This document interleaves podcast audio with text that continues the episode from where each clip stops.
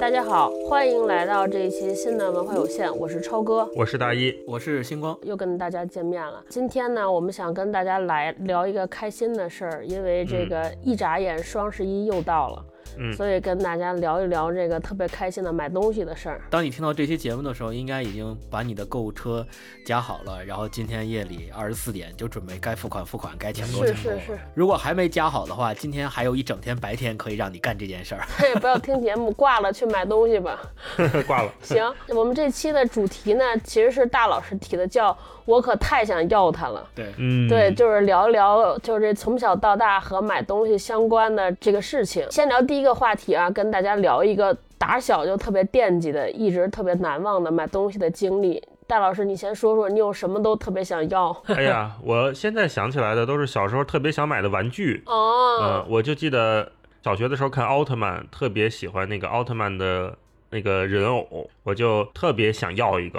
然后那时候呢，我记得奥特曼那个。独立的一个人偶，那个包装大概可能十几厘米、二十厘米高，然后是那种塑料的啊，它这个胳膊腿儿能稍微动一动，不能动太大幅度。然后每一个呢，大概得十几二十块钱，我记不清了，应该也不会太贵，但也没有很便宜。嗯，我就啊，太想要了，就做梦都想要。然后经常有看到别的小朋友。就是能拿那个奥特曼跟怪兽互相互殴，就是两个塑料的撞击，也不知道玩什么，反正就特别喜欢。然后就呃就就跟爸妈说说能不能来一个那个。对，有一天呢，好像是我爸还是我妈下班回来，说特别神秘的跟我说，哎，给你买了奥特曼了，而且还不止一个奥特曼。我说，哎呦，还可以这么好。结果就发现他们就那会儿没有正版盗版的概念，但是能看出来是一个做工特别糙的一个。一兜子一兜子奥特曼，就是那个也有一个塑料的壳装着，可是就跟我心目中想要的那个奥特曼就完全不一样。嗯，做工也特别糙，然后也立不起来，站不住。那个奥特曼大概十几厘米，怪兽就是两三厘米高的那种小玩意儿。哎呀，我就并不能互殴，是不是？对，就特别失望，然后又不知道该怎么表达，就。哎呀，就那个憋屈啊，那个劲儿，我就想，哎呀，等我以后长大了，有钱了，这个有钱了之后，我一定要实现我的奥特曼自由。嗯，这是我印象特别深刻的一个经历吧。后来你的自由实现了吗？你真的去买了吗？没有，后来一直都没有实现，直到我玩到了别人家小朋友买的那个盒装的正版奥特曼，我才过了过，就是过了过干瘾。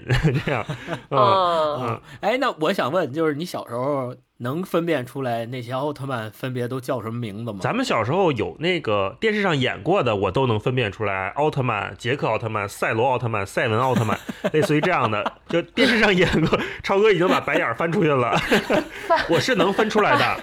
因为杰克奥特曼和奥特曼本人，他的区别非常小，只是胸前那个花纹有一点点不一样。真的是。但是赛文奥特曼长得不一样，赛文奥特曼头顶上是有一个那个跟机关子似的那个，对对对对对。然后赛罗奥特曼就更不一样，赛罗奥特曼那个是一个那个脸上有点那个梯形的那个纹路纹路的奥特曼，不一样不一样，能分清能分清。嗯，我为什么问这个？是因为那天看有一个公众号就写那男生带他女朋友认奥特曼，就是有一百多个奥特曼，然后摆那 幻灯片说。这个奥特曼是什么？那个奥特曼是什么？把我逗坏了。我说我我小的时候就是大一老师刚刚说的奥特曼那玩具，小时候确实挺流行的。当时我因为我对奥特曼怎么讲，我只看过动画片然后也没那么熟，我就只能认出来两三个奥特曼是什么，然后就都是混的，就完全分不清楚。所以我对奥特曼的那个小人儿。不是那么感兴趣，但如果要说我特别想买的，刚拿到这个问题的时候，我懵了一下，因为我心里头没有一下子蹦出来一个特别明确的答案，是因为小时候可能我爸妈就没有特别限制我吧，可能我想特别想买的也都后来给我买了，然后我就仔细想了一下，第一个出来的也是玩具品类，但不是奥特曼，是别的，就是以前我们家旁边有一个小胡同，小胡同两边。都有那个商铺，就是一家铺子一家铺子卖东西的，有那种专门卖杂货的铺，有一老太太看着店，那老太太那儿就经常有类似于塑料小人似的那种东西，但是呢，我估计他那儿卖的也都是盗版的，因为确实没几块钱。里边有一个小时候你记得有一个动画片叫什么什么侦探，你记得吗？他那帽子上面可以长出螺旋桨啊。神探加杰特，啊，好像是他那手可以变成各种机器，就特别厉害对。有一天我在那老太太店里看见一个这个侦探的那个小人儿，他那帽子也能掀起来，然后里边也能长一螺旋桨出来，我觉得哎好神奇呀、然后我就特别想要那小人儿，但是呢没钱买，我也不敢跟我爸妈说我要买这个，因为我知道他们肯定会说我的，也不给我买，就我就没说。后来我就想，我说那我自己攒钱买吧。但那时候没零花钱，就攒不下来。后来我就每天都去那店里，每天都去摩挲那个 那个小人儿，每天都去摩挲那个小人儿。后来那老太太可能看出来了，说你是不是喜欢这个？我说我是。然后后来她说那你送给你了，哇，然后就送了我一个，就是那他那个是本身已经有点坏了的，都让你妈的褪色了，可能也卖不出去了，是不是？我记着顶上的那个帽子，它有一个机关，它背后有一按钮，你摁那按钮，它那帽子等人弹起来了，然后里边那个螺旋桨就出来了。然后他给我的那个是那个机关上那个壳没了，就你摁那按钮也没反应了，但是你能看出来里边是有一螺旋桨的。然后我就特别喜欢，然后回家就特别高兴，然后就玩玩了好好长时间。对，这个是我印象特别深刻的一个。第二个点就是我小时候特别喜欢吃冰棍，然后放暑假的时候，在我奶奶家。我我妈平时上班，然后她就叮嘱我奶奶说，她特别想吃冰棍，但是呢，你每天最多只能给她买一个。然后，然后我奶奶就特别严格的执行这个，就是每天我想吃冰棍儿的时候，就去小卖部给我买一根儿，多了不不能有。然后当时我就暗暗下定决心，等我以后有钱了，我一定买一堆冰棍儿，天天吃，想吃几根儿吃几根儿。然然后对，另外一个从由这两个衍生出来的就是零花钱。小时候零花钱没那么多嘛，当时我就想的是，等我有钱了，我一定想买啥买啥。哦，是这超哥个啊，超哥呢嗯？超哥应该跟咱俩都不一样，咱俩都是喜欢塑料小人儿的。对，没有。刚才星光说那个吃冰棍儿的时候，我想起来我们小学门口，我发现是不是以前小学门口都一个摆摊儿的，然后卖各种吃的和小玩具诱惑我们。现在也是，之前他们摆摊儿的那种都应该是他们自己做的，然后有一箱子，然后把冰棍儿装箱子里，然后上面用棉布盖的，对对对是不是？说到棉被，这个我就插一个我小时候特别无知的迷思。我小时候一直觉得，哇，那个棉被盖着冰棍儿，冰棍儿不热吗？不化了化了吗？我我也有这个迷思。对对对，超哥，我小时候，一个是小学门口，我们那个叫卖，那个时候叫人造肉，其实就是豆腐皮儿拌的。啊，然后呢，就拿各种调料拌的，然后那个一次大家花几毛钱买，两毛钱还是几毛钱？因为就我妈都不让我吃这个东西，我就一直特别馋，就特别好奇，说到底是什么味儿啊？哦，我说等我有钱，我一定玩命吃。然后终于有一天有了五块钱，我就召集了好多小朋友，说走，请你们吃那个去，我有五块。你知道，就是那两毛钱两毛钱卖，人造肉放题，对，然后他那个是装在就是我们装那种泡泡糖这么大一个桶里边儿。我说我要买，哦来给我来五块的。然后那个老奶奶都惊了，说你要多少？我说五块。然后后边小朋友排着队，我说一人给我来来五毛还是怎么着？最后五块钱买了一桶，就是半桶，就是我买完之后那个只剩下大概只剩下三分之一桶了。然后就我一个人独享了一块五的，然后吃完之后，至此我对豆腐的这个品类都没有再有想 想吃过，我太饿，就吃完直接吃顶。嗯嗯嗯，那种不就是后来就变成了卫龙辣条是吧？对，真的就是那样。就我哦到现在对辣条是没有任何馋，没有任何好奇心，一次吃顶，特别有效。我跟你说，嗯。然后第二个是是那个文具，我不知道你们小时候有没有，就是。班上就有一段时间流行那个铅笔盒，都好像能变形，上面有好多钮，哦就是一摁叭弹出来一个，一摁弹出又能能弹什么铅笔刀，然后能弹什么橡皮盒什么这那的。我有一个同桌，我上小学的时候，同桌家里边特别有钱，就是属于你像我上小学，可能就是九九二年、九三年，就是家里边都有钢琴的那种，就巨有钱，所以他用的什么文具都是特别好的，我都没见过。然后他上课 上课的时候，我根本无法听课，我就想摁他那铅笔盒，然后他又不让我摁。啊，他又不让我摁，然后老师也不让你摁，因为你那特响，我就想把橡皮放在他那个铅笔盒旁边，叭一下就 橡皮一弹就飞出去了。然后老师也不让我摁，我就特别想拥有一个铅笔盒。还有就是他老有那种自动铅笔，哦，就特别贵。咱们小时候买的自动铅不就是什么三块五块顶天儿了？那个时候可能爸妈工资有几十块钱。他说他有一根自动铅笔，它叫什么防断的那种自动铅笔，说那一根自动铅笔十几块钱。哇，我简直是颠覆了我的认知。我说我什么时候才能用上这么高级的文具？嗯，十几嗯块钱的自动铅笔，然后你又没办法跟爸妈形容这个东西，因为可能他们都没见过。然后我就说，等我有钱了，一定要买一个。后来真的是我，我就是那年去日本就买了好多自动铅笔，但是现在别说自动铅笔，连笔都用不着了。对 对，买什么四十多块钱的自动铅，买完之后我拿到手里说，我可有了，但是你会发现根本再也用不上了。我发现对，小的时候，尤其是上小学那时候，大家买什么东西都是跟风式的。一旦发现一个人、两个人有了，然后大家就都得有。而且如果觉得像铅笔盒啊、书包啊、某一种类型的笔啊，大家有了之后，其他人都要去买。然后很快一段时间内，整个班里的所有人都有，整个班里的所有人都风靡起来，甚至整个学校里边的所有人，每一个人人手一个。我记得当时超哥说的。那个可以往出弹的那种铅笔盒是很火了一段时间，然后特别快，整个学校里几乎每一个人都有一个那样的铅笔盒。当然了。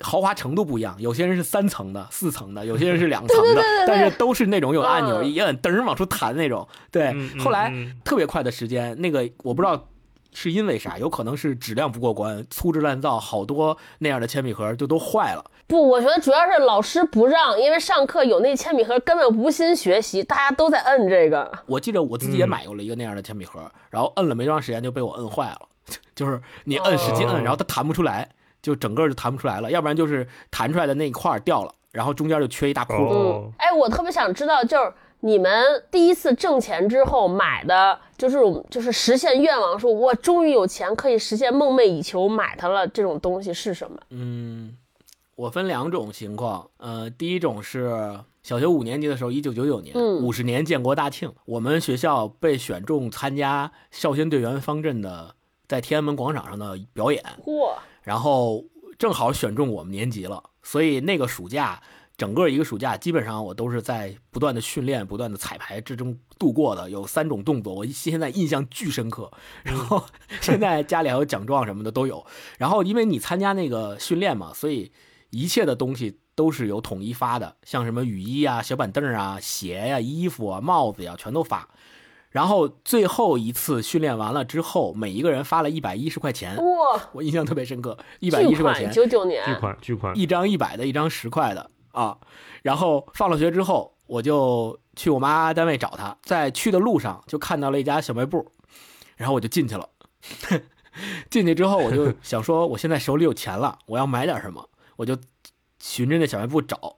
后来我就找半天不知道买啥，然后就买了一袋彩虹糖，是那种大袋儿的，我以为你说来一百块钱的彩虹糖，没有没有没有，买了四十多袋儿。分好几种规格嘛，它有小袋儿的、中袋儿的、大袋儿的。我记得当时我买了一个大袋儿的，大袋儿的好像是八块多还是九块多，然后剩下那一百块钱到我妈单单位给我妈了，说你看发钱了，发了一百，你再说发了多少？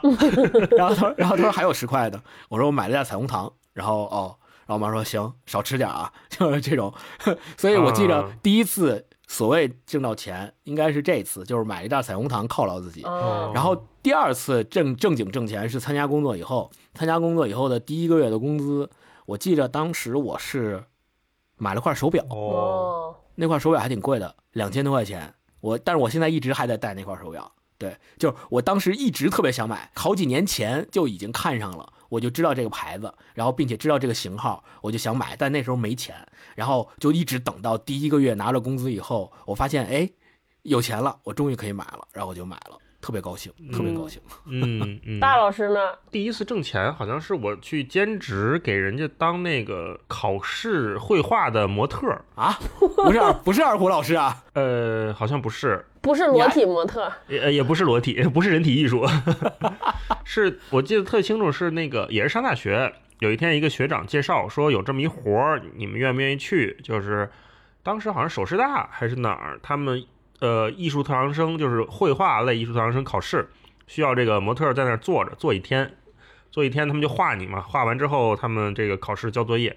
我说那没什么事儿，去呗，好像待了一天，给了二百块钱还是多少钱？没多少钱。啊，特别有意思是我从小到大呢，都有人说我跟我爸长特像，但我一直都没有觉得像。可是看完他们画的画之后，我觉得，哎，这不是画的我爸吗？就会有这种感觉，特别奇怪。啊然后那个钱回家没买什么东西，就请我爸妈吃了顿饭啊啊，然后剩下钱他们就说你自己留着吧。然后再后来就做二胡家教什么的，也没有那种说哦，我一定要挣到这第一笔钱之后买一个什么东西，那种感觉已经少很多了。啊，我我我是想说，就小时候的玩具对我的影响还蛮大的，就是一直影响到我现在。我一直到现在我都特别爱逛那种模型店，但是只看不买。为什么呢？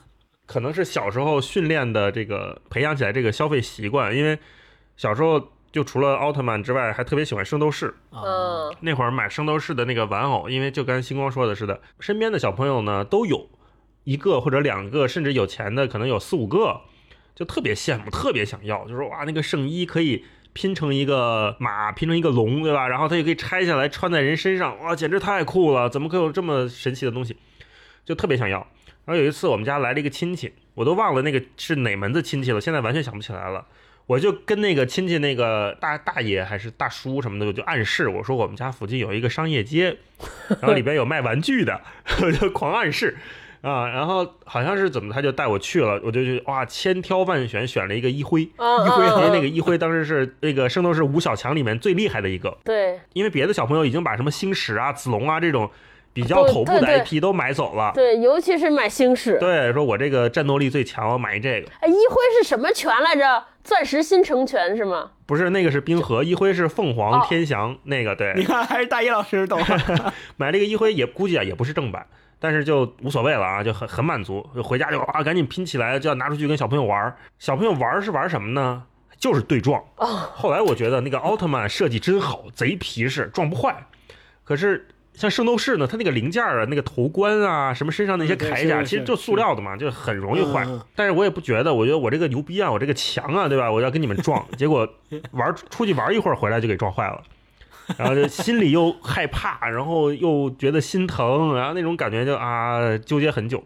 然后一直到后来，包括我跟星光去什么香港玩什么的，我们俩去逛那些模型店，我特别爱看人家摆在那儿的那些什么圣斗士啊、高达呀，然后什么魔神英雄传那些机甲什么的，都特别特别喜欢看。但是现在也没买，就是你说现在要买呢，也买得起。是什么阻止的你？哦，我觉得那个一 一入坑就没头了。你看星光家里摆那些手办，哦，就是没没完没了。我是觉得，哎，那我也没开始，算了，我就过过眼瘾看看吧。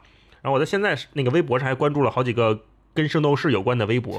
哇，好理性啊！对，超哥呢？我当时是有段时间特别喜欢苹果的产品，上大学的时候、嗯，是别人告诉我的。然后当时苹果特别流行两个东西，一个是那个 Shuffle 的口香糖电池，白色儿的那个，就口香糖的那个东西；一个是那个 iPods，就是那个 Classic，反正就觉得贼时尚。尤其我们学校美院的那些同学，每个人都标配一套苹果，哇，你就觉得太好看了。对，后来我我上大学跟老师干了一活儿，然后挣了六七千块钱的巨款。哇，当时拿着这个钱就直接去商店买一套，啊给我来一个 Shuffle，来一个 iPods，然后人家说这两个东西是一样的，你来一个就行。说这都功能一样，说不要不要不要，必须都买。对，直接挥霍掉。我今天聊这期，我发现男女生真是差异太大了。嗯，对现在至少聊起来，感觉你们俩还是相对理性的，就没有过那种纵欲、主要还是因为穷被。消费主义荼毒。嗯，你说说你怎么是被荼毒的？我有段时间就特别喜欢买包，尤其就就咱们当时在当当同事那段时间，嗯嗯，我觉得不知道是不是因为工作压力特别大，就是第一次我知道女生爱买包这个故事是通过洪晃老师。就洪荒老师在他的书里边写过各种女女生买包，然后他有好多包特别贵，我想说这包有什么可买的，对吧？也不背。后来终于有一天入坑，然后就开始疯狂买包。就是我最疯狂的时候是，就属于那种去店里边一下买三个走的那种。对哦，我有一段特别著名的故事，你们俩知道吗？让罗胖给我买包。没没有不知道。就是当时上班的时候，他们想让接我，让让我接一个项目，就是那个三百六十五天拍卖，就是合着每天都有一场三百六十五天全年不休，让我当项目 leader，把我叫过去。我说何必呢，领导，上班不就是为了买包吗？就不干嘛要把自己搞这么累？然后罗胖当初当时就拿出来一张信用卡，说你现在去买。你看着哪个包买，然后给了我一个卡，现场改密码，说没有密码，你去，然后就让我去了那个国贸，让我刷卡买。然后我去的那个店，你说就这这很尴尬，你说买还是不买？买吧，觉得你特缺心眼儿，对吧买？多少钱？然后就然后不买吧，后来我买了几个冰激凌回去了，最后还是，然后最后娘娘问我说你到底喜欢哪款包？然后我以为这就是女性之间八卦探讨一下，我就给她发了个照片儿。其实我喜欢的是那个一个当时是一个 LV 的跨界的设计师做那款包，大概得有五六万块钱。最后后来过了一个月，就是这个包真给我了，就是说是三个合伙人，是娘娘出钱找的人拖快刀从香港给我背回来。我哇靠，对对，六六万多块这个包，然后后来讲这个还成为一个段子，还被那个文怡老师发在了 微博上。我跟你说哦，也就是因为这个，你就是什么离职这些，你都内心都怀有亏欠。一说哇，这也是老板给买过包的人我关心的是那项目你接了吗？啊，接了呀，接了，就现场买完卡，就是都给你卡了，你有什么不接的？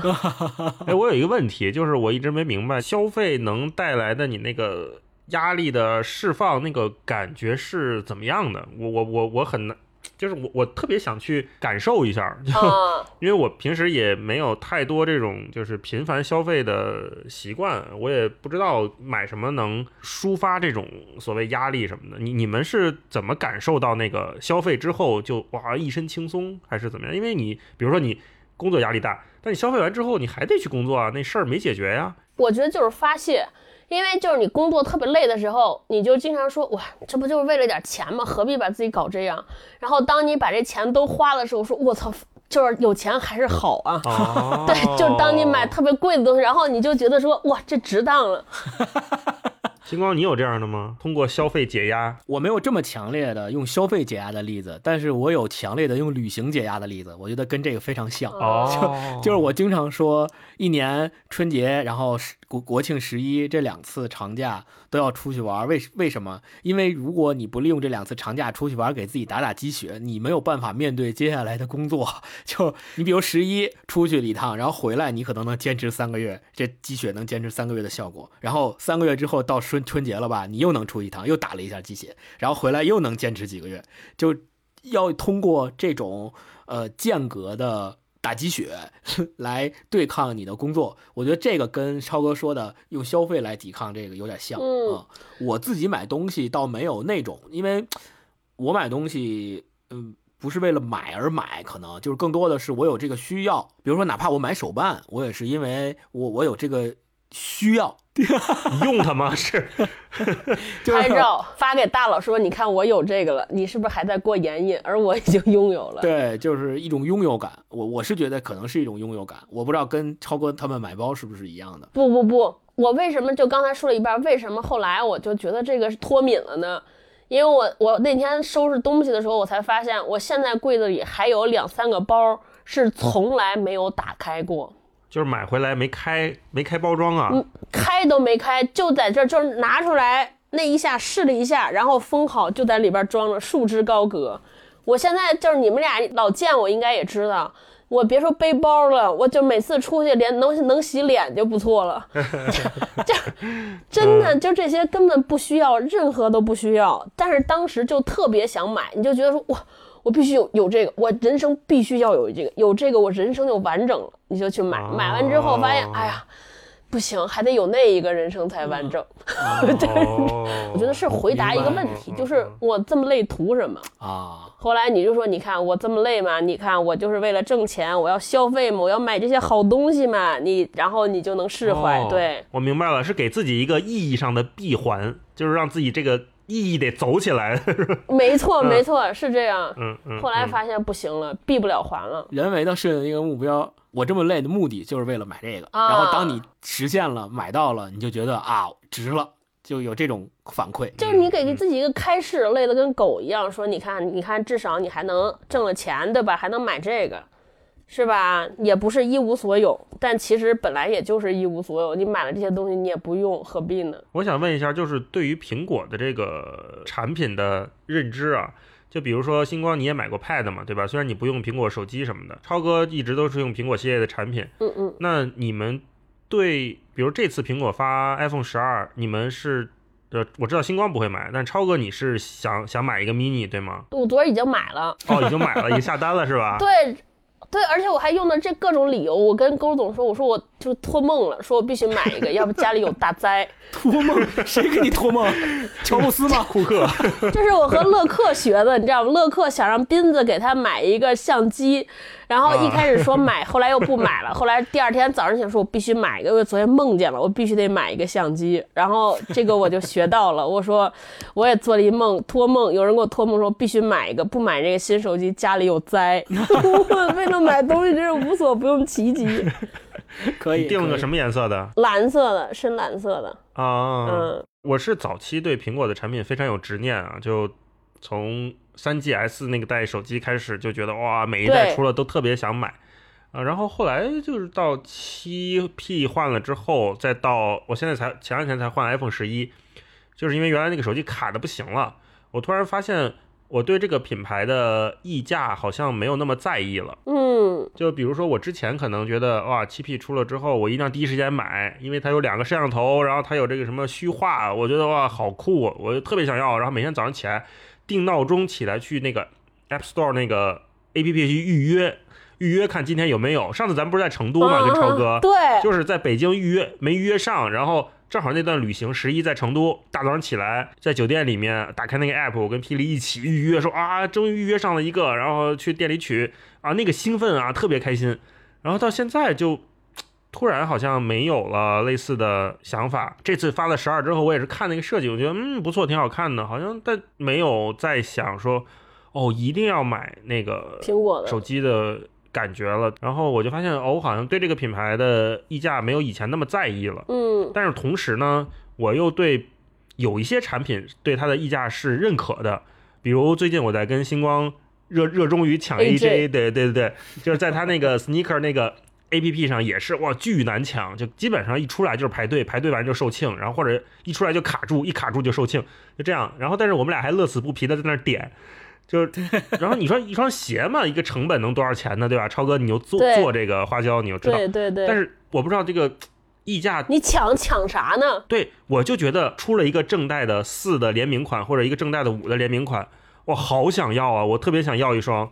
然后甭管它是一千三还是一千四，我就觉得能买到我就赚到，我就赢了。我然后我我我这个我不知道怎么去形容它，就是好像我每个人是不是都需要一个品牌的溢价来安慰自己，获得人生的意义，是这样，嗯。大老师说 AJ 的时候，我就发现了，就是以前就是大家坐在桌上聊消费的时候，每次当男生说你们女生有什么可买，包有什么可买的时候，我就问他说 AJ 有什么可抢的，然后就是、嗯对，就是包和 AJ 这个事情就能非常好的，就是能让画等号，对，然后让、啊让对方互相一瞬间能明白对方的点在哪里。嗯，就是你对 AJ，你抢 AJ 过的是什么瘾？我们女生买包就是过的什么瘾，是一样的。而且关键是很多 AJ 很贵，有些人买出去根本不舍得穿。对，呃是的，我是觉得关于溢价这个事儿，我还真的总结了一些，就是我对什么东西能接受它的溢价。我理解就是，首先它这背后可能有一些除了产品本身之外，有一些文化在里面。呃，你比如说乐高出的一些联名款，呃乐乔丹鞋也有联名款啊。呃，乐高的联名款，比如说像那个老友记，我举个例子啊，老友记不是限量版，但比如跟老友记的联名款，我买了。对，大一老师买了，就我愿意为这种东西付费，我也愿意为这种东西去做一些溢价，包括我买手办也是。人人说手办不就是塑料小人儿吗？那句话怎么说来的？宅男一面墙，北京一套房嘛，对吧？对吧？那不对，那为什么为什么这种塑料小人儿这么喜欢呢？就是因为它不不单单在我看来啊，它不单单是塑料小人儿，哎呀，星光老师找对象太难了。又提这个老梗，比比如说他，比如说 Hot Toys 那那个钢铁侠那个系列，也有一个说法嘛，说漫威出越多的钢铁侠的铠甲，其实是为了 Hot Toys 营收来做准备的，嗯 就是你多出一套，它就可以多出一个塑料小人儿，然后现在已经出到了四十多个塑料小人儿，就每一套铠甲都有一个，所以你说你买那个干嘛呢？它就不同铠甲可能只是纹路上啊，这个配色上啊有一些不一样，但你就觉得它好。还有一点是，可能有收藏癖的人受不了缺一个，你知道吧？哦，就比如它这一套，它这一套是四十多个，然后呢，你如果只有三十多个，你就觉得缺一个不行。没错，你说的这个也是阻挡了我去买圣斗士的原因，因为最早我想圣斗士五小强我买五个就可以了，后来发现妈黄道十二宫十二个，我得买十二个，然后后来又有什么冥王篇一百零八个星宿，我靠，那就没完没了了，对吧？我们家没那么大地儿，我也放不了，所以我干脆一个都不买，我就看看，呃，这这种心态，对，不敢入坑。所以这就是相当于是一个坑，然后你开了这个坑以后，你就回不了头了。你买一个你就想买俩，买俩就想买三个，想买三个就想买一套。所以它这个恰恰也都是这些品牌厂家，他们就抓住了你这个心理，然后去让你在消费主义的陷阱里越陷越深。有确实有这个因素，但是你要想，现在是买一千块钱一个的手办。要再往前倒二十年的时候，咱们吃小浣熊干脆面的时候集的那个《水浒》一百零八张卡，其实这个本质上是一样的东西。就当年我就从来就没集齐过那个卡，后来有一年好像是哪一个品牌啊，文化品牌复刻了那一百零八张水浒卡，包括它的那个隐藏人物也都复刻了一套，整套卖。然后我就买了一套，真的买了一套。你说买那个有什么用呢？没有用。但就是第一，为了圆之前的那个梦，就是从来没攒齐过那个梦；另一个就是觉得攒齐了看真爽，就 就是这两个目标目的，没有别的目的。对，嗯，你说这个，我想到一个，就是我们每个人都在抨击消费主义是个陷阱，可是每个人又都享受从这个陷阱往下坠落的那个过程。对。然后就刚又说到，比如说双十一的时候，你听到这期节目的时候，今天晚上就准备抢的，就是我要买坚果 R 的白色光阴版。啊，他那个对外说限量两千台，然后要抢，就双十一才发售。对，还拉上我跟你一起抢，我还得跟你一块儿熬夜。贝壳有各种什么独特的效果之类的。为什么我要买这个？首先是因为我之前一直用这个手机，然后已经形成习惯了。我觉得这个习惯其实跟大一老师刚刚讲他用苹果手机是差不多的概念，就是并不是说这个手机的设计。或者说它这新一代的性能上有什么非得用不可的理由，而是因为之前我一直在用它，然后我已经习惯了。如果现在让我换另外一个系统或换另外一个品牌，中间的转换的成本非常高，我不愿意去承担这个转换成本。所以当它有新机的时候，我愿意继续用它。我觉得就仅此而已。那为什么一定要抢这个白色版？是因为它好看吗？对，因为它少，因为它对，因为它。少，因为它好看。对，然后另外一个就是我能接受品牌溢价的东西，就是签名版的书，或者是有特别设计和装帧的书，我可以接受有溢价，我愿意花更多的价钱去买。嗯，嗯我其实对你们聊那个品牌溢价，因为我自己是干品牌的，我其实对所有品牌的溢价我都是接受的，但只是说我我现在年龄长长大了之后，当然也可能是因为穷，就是我的我所有的接受，它其实是接受说我对一个品类能够承受的范围之内。就比如说苹果换新手机，我为什么我跟大老师也一样，就买了七之后，我一直用用用用用，我现在用的是一个 iPhone 的第二个 SE，就长得跟 iPhone 八很像。然后后来这不出十二了吗？你说换一个，因为我就是特别喜欢那个四和五的那个手机那个设计，我觉得这个设计跟那个有点像。就我后来中间为什么没有换呢？因为我自己认为说，我对于手机该多少钱，或者说我对于该花多少钱买手机这个事儿，我有一个固定的，我我有一个自己已经形成的标准。就我认为，我花钱买手机的上限就是六到七千块钱买一个手机是我的极限。如果要花一万块钱，我认为那我为什么不买一个笔记本？对，哎，我特别同意你刚才说那个，就对某一个品类的范围的认知。就为什么说我跟星光是在那个耐克那个官方 APP 上会去抢那个 AJ 去预定，但不会上淘宝店去买溢价在溢价之后的 AJ。就比如说那些淘宝店，我我知道那些老牌店，它里面应该都是正正品，都是正版的，但是它可能会溢价个一两千啊，高的高的溢价一两千，可能低的溢价个三四百。这尽管溢价三四百，我也觉得哦，好像没有必要。对，就是一个鞋嘛，你花四千块钱买双鞋，就觉得好像还挺不值的，对不对？那你四千块钱买一包，四万块钱买一包，不是四千。我跟你说，那个时候就是四万块钱买包，就是知识匮乏。我后来解读，就是因为看了一本书叫《奢侈的》，啊，就是他是一个奢侈品行业的从业者，就是一个时尚的记者给写这个行业。我后来发现，就是你以为，就之前认为说我买奢侈品买到的是这种文化，买到的是历史，特别高级的生活方式和文化内涵，你以为你买的是这个，但是现在，尤其买手袋和香水，你看完那个才知道，手袋和香水就是奢侈品笼络穷人的敲门砖。啊，是的对，奢侈品集团要挣钱，就是为什么奢侈品贵，其实就是因为它是高定。就最早那些衣服都是那个工匠，包括像 L，就是就是那个爱马仕的包为什么贵？就它的材料，包括它的人工，确实是限量款的，就是它的人力和它找的那些上好的材料就那么多，全球就能生产那么多，所以它要它要贵。但是，但是进入这个，尤其像那个 LVMH 集团进入这种大的商业大亨的掌舵之后，所有人都要撒开了要挣钱，那怎么办？就是出香水儿，哦出这些手袋，就是就是让这些本来根本买不起奢侈品的人，就是因为虚荣也好，因为什么原因也好，来买这些东西。然后有一个有一个地方我记得特别清楚，那个书里边写，好多奢侈品线出美妆产品都是从香水开始出。那好多集团的香水其实都是从一个工厂生产的，就这个工厂一边生产欧莱雅的香水，一边生产奢侈品的香水，其实一样都是没有采用什么鲜花啊这些，就是拿化学制剂兑出来的。就因为贴一牌子贵特别多，然后看到那个你就直接骂自己，你就觉得哇太傻缺了。嗯，就我觉得以前那些奢侈品它就是讲究叫。低调的奢华，你看就把 logo 什么都弄在里边，你根本看不出来。你要问他们才知道说，哦，这是个挺。你比如说像 Burberry 就那种风衣，你穿出去你觉得很简洁，你也看不出来有多华贵。就不知道从哪一年开始，这个风潮就变成要把巨大的 logo 贴在身上，嗯，就恨不得全世界都得知道我是一个穿的是一个特别贵的衣服，我就觉得巨傻。哦然后我就彻底退烧了。哎，那我想问你们，比如说你们俩买了自己认为比较奢侈的品之后，你们是，呃，是一定要把它展示出来的那种，还是说，呃，无所谓，我有它或者我穿它就行？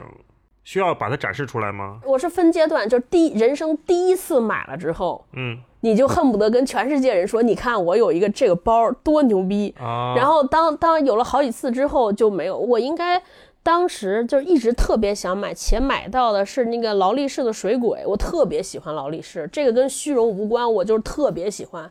然后买了一块，买了一块放在家里边儿。也没怎么戴，因为实在是太沉了，巨大，那个挂在手上，而且冬天戴特冰。但我还挺喜欢的，不是因为舍不得，就是觉得没有什么场景，但是觉得还挺，确实挺好，挺值。每个人都应该买买一块劳力士，是吧？万一动荡的时候、跑路的时候可以抵债，去黑市可以兑换枪。一拍弹出来了，还有一类型的购买，就是你们之前觉得不屑一顾，或者说你们觉得是别人买这个东西都是盲目跟风，但是你你买了一次说哇真好，果然好，你有这种有有有东西吗？我其实从 Windows 电脑入苹果电脑的坑，就是因为这样。哦因为之前一直在用 Windows 嘛，然后也都换电脑的时候也都是换 Windows 系统，从来不用苹果。而且那个时候我有一种偏见，就是觉得用苹果的人都是装逼。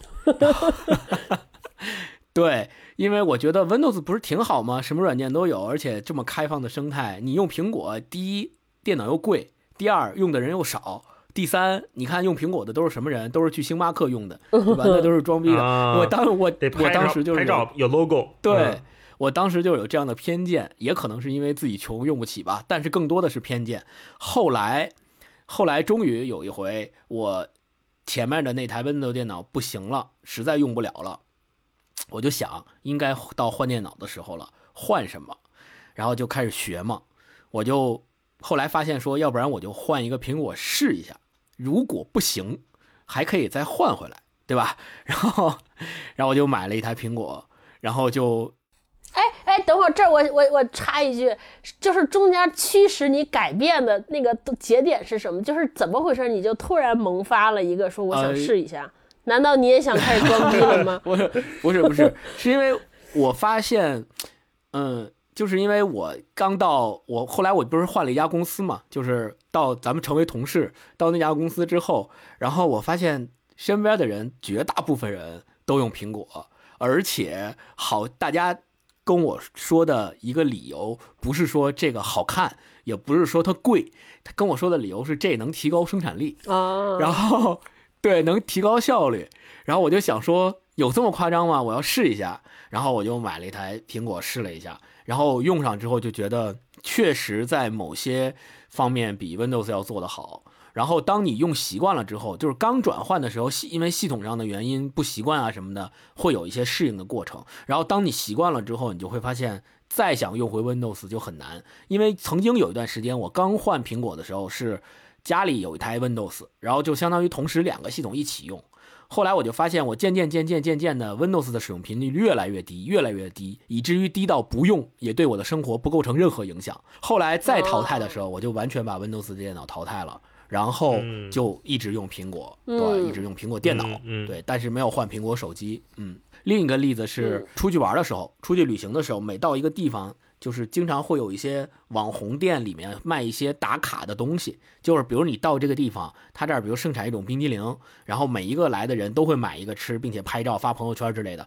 就我本身是特别不喜欢这种行为的，我觉得特别 low。不屑于对，但是有时候偶尔，我看大家都在那儿排队，然后如果我不排，我也得等他们，啊，我就想说，那我不如对我说，那我不如跟他们一起排尝尝吧我也来都来对，我也，买一个呗，试一下，来都来了。嗯。有时候我就去会去买一个，然后买了之后一吃，觉得哎，好像哎确实不错，可以。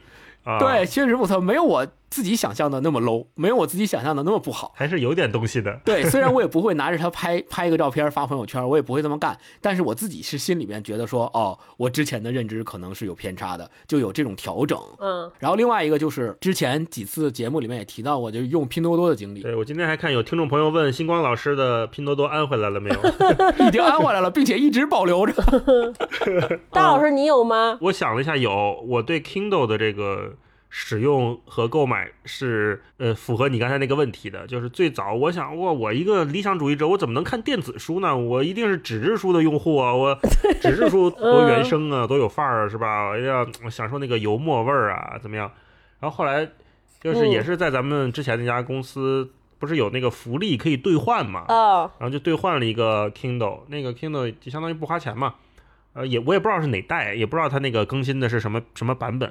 然后买了之后，我就发现，哎，有人说那个 Kindle 就是无法复原纸质书阅读的感受，嗯对吧？然后我就看那个页面，我觉得哎还行啊，因为跟手机相比，它那个亮度啊和它那个油墨，我觉得它都比较舒适。嗯然后后来就发现它真的很好携带，因为以前出去玩儿，你得带一本书，再买一本书，可能两本书就挺沉的。现在就出门就带一个 Kindle，然后把自己想看的书放进去，然后晚上它还有那个灯，对吧？晚上在床上看书也不影响，啊、也可以关灯看，然后也不用找角度去躲影子，然后它导出笔记也很方便，也不用自己再去摘抄那么多，嗯，确实是像星光说的，就是提升了生产力。嗯嗯嗯，这个是我我对 Kindle 有一个转变，因为我之前觉得，哎，你们买 Kindle 那些人都是跟风，因为听大部分人说 Kindle 买四五个在家都是落灰嘛，对盖盖泡面面用的，嗯我买那玩意儿干什么？我一个纸质书爱好者，后来发现就是两个载体我都会用啊，然后 Kindle 也不错，这个是我一个嗯转变吧。嗯超哥呢？超哥呢？我是对保健品，哦就是我之前认为所有保健品全是智商税。嗯，就而且就是我认为保保健品，一是智商税，二就是年龄大了对于自己身体的不自信，你知道吗？就是中年危机加智商税，就是身体不好、脑子还不行的人买保健品。直到后来，啊米娅老师不是去了那个绿粉那个公司，一个新西兰保健品的公司，他说我给你寄一个尝尝，他就给我介绍，我说这是什么东西？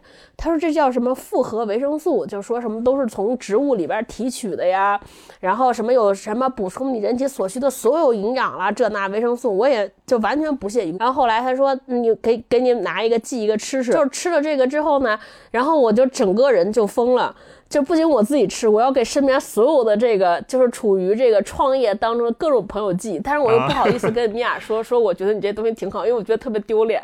有一天，米娅说他们开会的时候，说那个他们盘数据，说哎，我们应该重度，我们应该就重点调查一下这个消费者，我们要跟他好好沟通一下，因为他就是短时间内下单了二十次，这这是是一个朝阳区的张女士，说你们应该，你们应该好好联系下她，送她一点礼品，调研一下。啊啊啊。然后，然后我们俩就发现了，说说，我靠，年来了，买了这么多，真的就是我自己吃，然后我还主动给别人买，就已经疯狂到了说那个，比如说我跟大一老师介绍，大一老师不信，我说你真的，你不要等着，我给你买一个，送到家门口，就要用食物食物征征服你。啊啊，不用你花钱，我来给你啊。啊就是你知道已经疯狂到什么程度？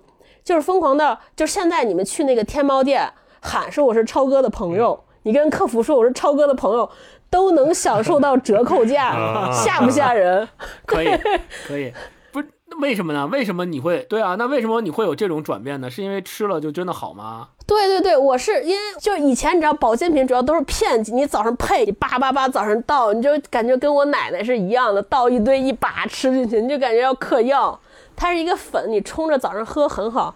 另外呢，就是就是它特别有效的缓解了，就你知道吧，就是这个便秘的这种问题，然后它特别有效，然后就疯狂给各种人安利。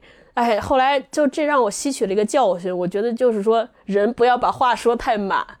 真的，你把话说多满，打脸打的就有多疼。可以，可以。行，那我们我们最后再说一下，就是大家刚才聊了这么多，在这么长多年的买买买的历程当中，积累了哪些心得体会，可以跟大家分享一下。呃，我我我想了一下，我这些年积攒的一个心得体会，就是就是首先你特别想买一个东西，你先把它放在购物车里冷静放两天，就是如果你两天之后还特别要它，那你一定要买，说明你真的喜欢他。就是这两天的时间是让你来厘清你是真的想要，还是说你是被其他的这些其他的信息所点燃了，所误导了。对，我觉得真的想要和真的需要还是要分清楚。嗯，第二个东西就是，如果你无论想买什么东西，你都尽可能买它最贵的。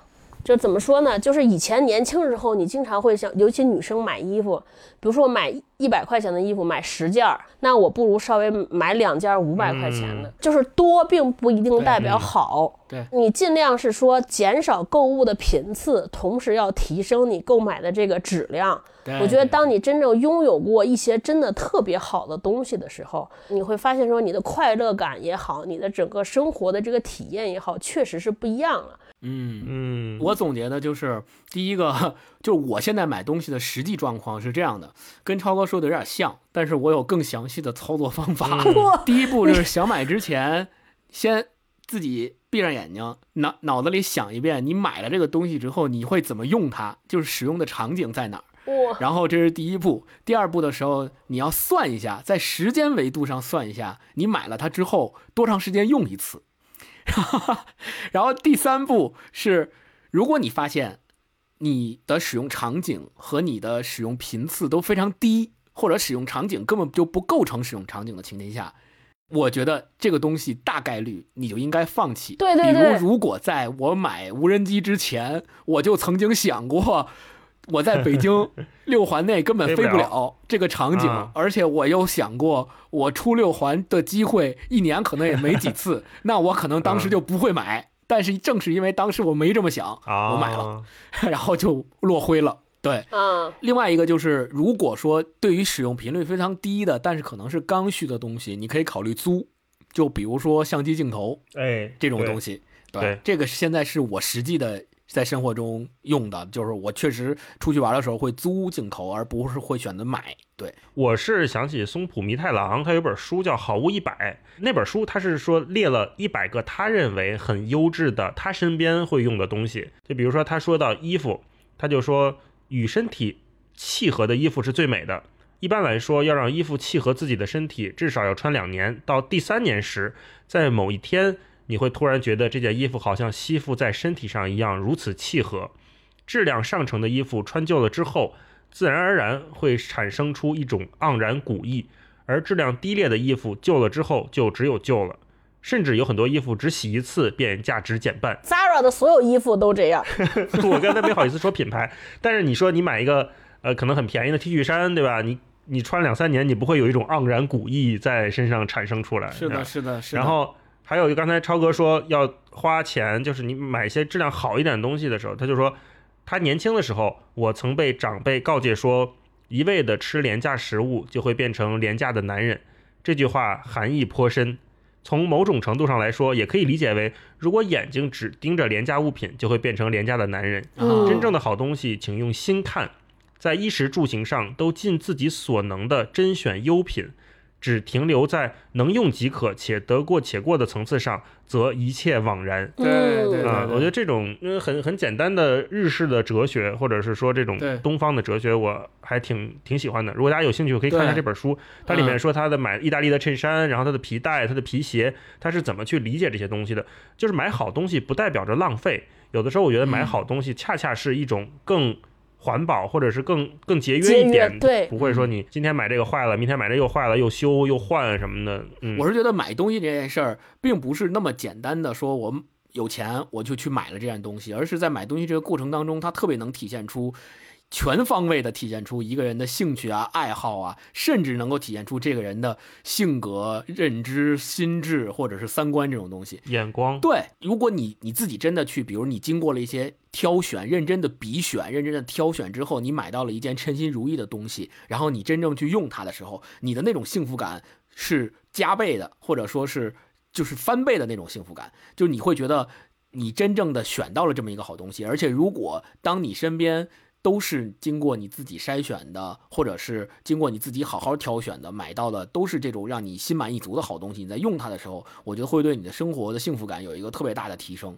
对嗯，我相信大一老师跟超哥都是有这种的感觉的，所以我也能希望在节目的最后，借着今天这期节目，我们看似聊了一个漫无目的的话题，就是买东西，然后希望借着这个话题，借着这个主题，能够让大家在接下来今天晚上的双十一中，能够买到称心如意的、真真正正让自己心满意足、提升幸福感的好东西啊！这是给大家的一个良好的祝福。大家可以听完这期节目，嗯白天的时候趁还没付钱，再检视一下自己的购物车。对，再用我们的原则再重新检查一遍，自己是不是买了一些啊用不着的东西。对对对，是不是有什么东西是可以不买的，什么东西是需要再买回来的？对 对对，对对 对，最后祝大家这双十一买的开心，买的好，快乐，买的开？心，买的快乐。嗯然后在节目正式结束之前，我要插播一个消息，就是我们的听友群正式开通了。因为在前几期节目的时候，一直嗯有特别热心的听众给我们留言，问我们有没有听友群。但也确实是因为我们三个人觉得建了一个群，如果没有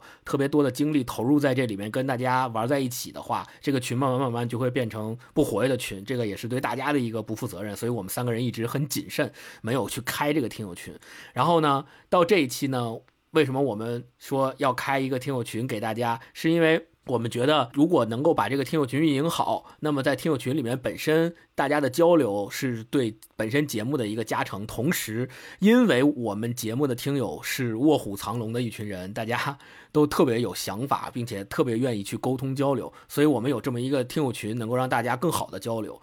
所以我们决定了是在就是在井盖 APP 这个平台上面，我们建了文化有限这个听友群，然后大家可以关注一下这期节目的 show notes。在这期节目的 show notes 里面会有入群的链接，可以直接点击入群。然后这一个月的期间内都是我们入群的这个迎新月，然后我们也准备了一些礼物给大家，希望大家能够来群里面跟我们一起交流。对，然后我们三个人都在呃听友群里面等大家的加入。估计肯定大家会留言说，为什么你们弄一群还不在微信里边，还要整一 A P P 里边去弄群？嗯我们认为说，井盖这个 App 是一个我们非常热心的听友，大家应该在留言里会经常碰见的，叫阿修罗，是他的一个创业项目，他是这个项目的合伙人啊，然后他做了这么个小产品，我觉得就是我们不仅仅是听友嘛，听节目，我觉得是大家还是希望说通过听这个节目来建立成起一种比较好的朋友的关系，我们来互相帮衬一把。我觉得第一个是我想的，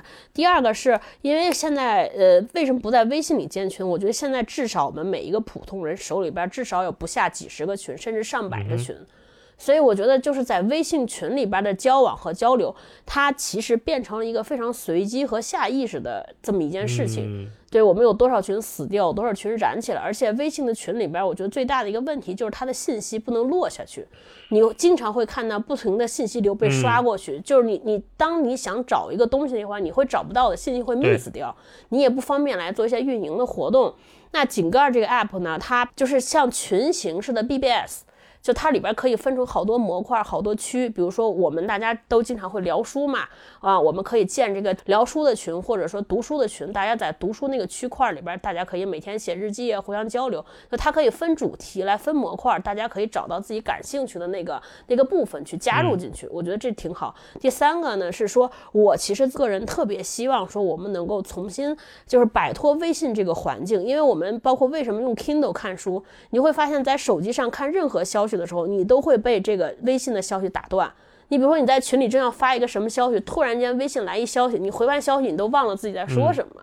所以我在想说，我们是不是能够跳跃出来微信的这个二十四小时全年无休的这个 app，能够到一个另一个环境里边，大家在聊一些事情，我觉得可能会能比较安静，这是我自己的一个想法啊。当然有一些肯定在在运行起来，可能还有一些各种各样的问题。我觉得大家就是加群，一是一个聊天，另外我们也是大家一起来做一个好玩的事儿吧，看看能发生什么。对，说了这么多，就是大家关注这期的 show notes 里面的入群链接就可以了。好，那我们这期节目就先聊到这儿。好，希望这次节目里边提到的所有品牌和产品，听见我们节目能给我们打钱。希望大家在今天晚上的购物里面啊，双十一购物购物愉快，购物愉快。对，那就先这样，好，拜拜拜拜，群里见。只要你乖，给你买条街，爱不爱你不用你去猜。购物车你要我给你拍，衣服这会儿往我包里揣。只要你乖，给你买条街，爱不爱你不用你去猜。购物车你要我给你拍，衣服这会儿往我包里揣。时间匆匆，已经被你占据，耳朵嗡嗡，从没想过放弃这片天空，为你打下半壁。唐老师兄永远不会忘记，那些好的东西都是你，都是你的。为了你，宁愿没得奖金，没得奖金，实在找不出你的身影，你的身影。我要想你都打个飞，打个飞。车不停在开，我发着呆，还没到好奇怪嘞。司机在嗨，速度还快，红绿灯都怕开。别问我爱不爱你，行不行？